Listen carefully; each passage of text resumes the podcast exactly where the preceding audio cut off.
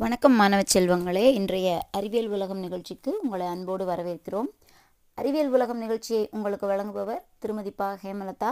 இடைநிலை உதவி ஆசிரியை கலைமகள் அரசு உதவி பெறும் தொடக்கப்பள்ளி வடமதுரை வடமதுரை ஒன்றியம் திண்டுக்கல் மாவட்டம்.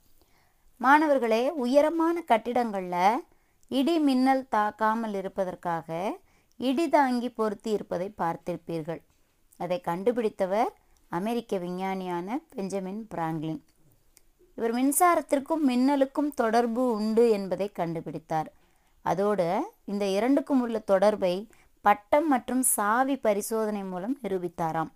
ஒரு பட்டத்தை வானில் பறக்கவிட்டு அந்த பட்டத்தின் அடிப்பகுதியில் ஒரு சாவியை இணைத்து அதை தரையில் கட்டி வைத்தார்.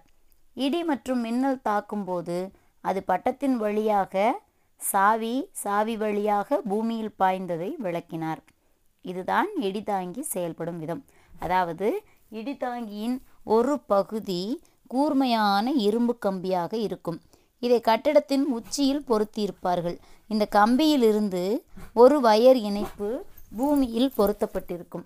மின்னல் அந்த கட்டிடத்தை தாக்கினால் அப்போது வெளியாகும் மின்சாரம் அந்த இரும்பு கம்பியால் ஈர்க்கப்பட்டு பூமிக்கு கடத்தப்படும். இதன் மூலம் அந்த கட்டிடம் மின்னல் தாக்குதலிலிருந்து காப்பாற்றப்படுகிறது. இப்படித்தான் இடித்தாங்கியானது மின்னல் மற்றும் இடியிலிருந்து கட்டிடங்களை பாதுகாக்கிறது.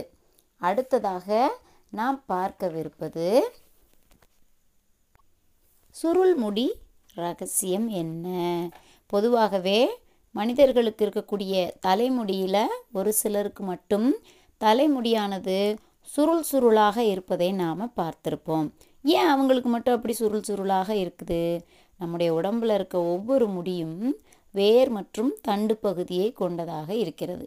வேர் என்பது குமிழ் வடிவத்தில் தோலுக்கு அடியில் ஊன்றி உள்ளது. தண்டு என்பது நாம் வெளியே காணக்கூடிய ரோம பகுதியாக இருக்கிறது. இந்த தண்டின் அடிப்பகுதியில் வட்ட வடிவமாக வளர்ச்சி கண்டால் நேரான தலைமுடியும் தட்டையாக வளர்ச்சி அடைந்தால் அது சுருள் முடிகளாகவும் வளருகிறது. இதுதான் சுருள் முடி தோன்றுவதனுடைய ரகசியம். மீண்டும் அடுத்த அறிவியல் உலகம் நிகழ்ச்சியில் சந்திப்போமா? நன்றி.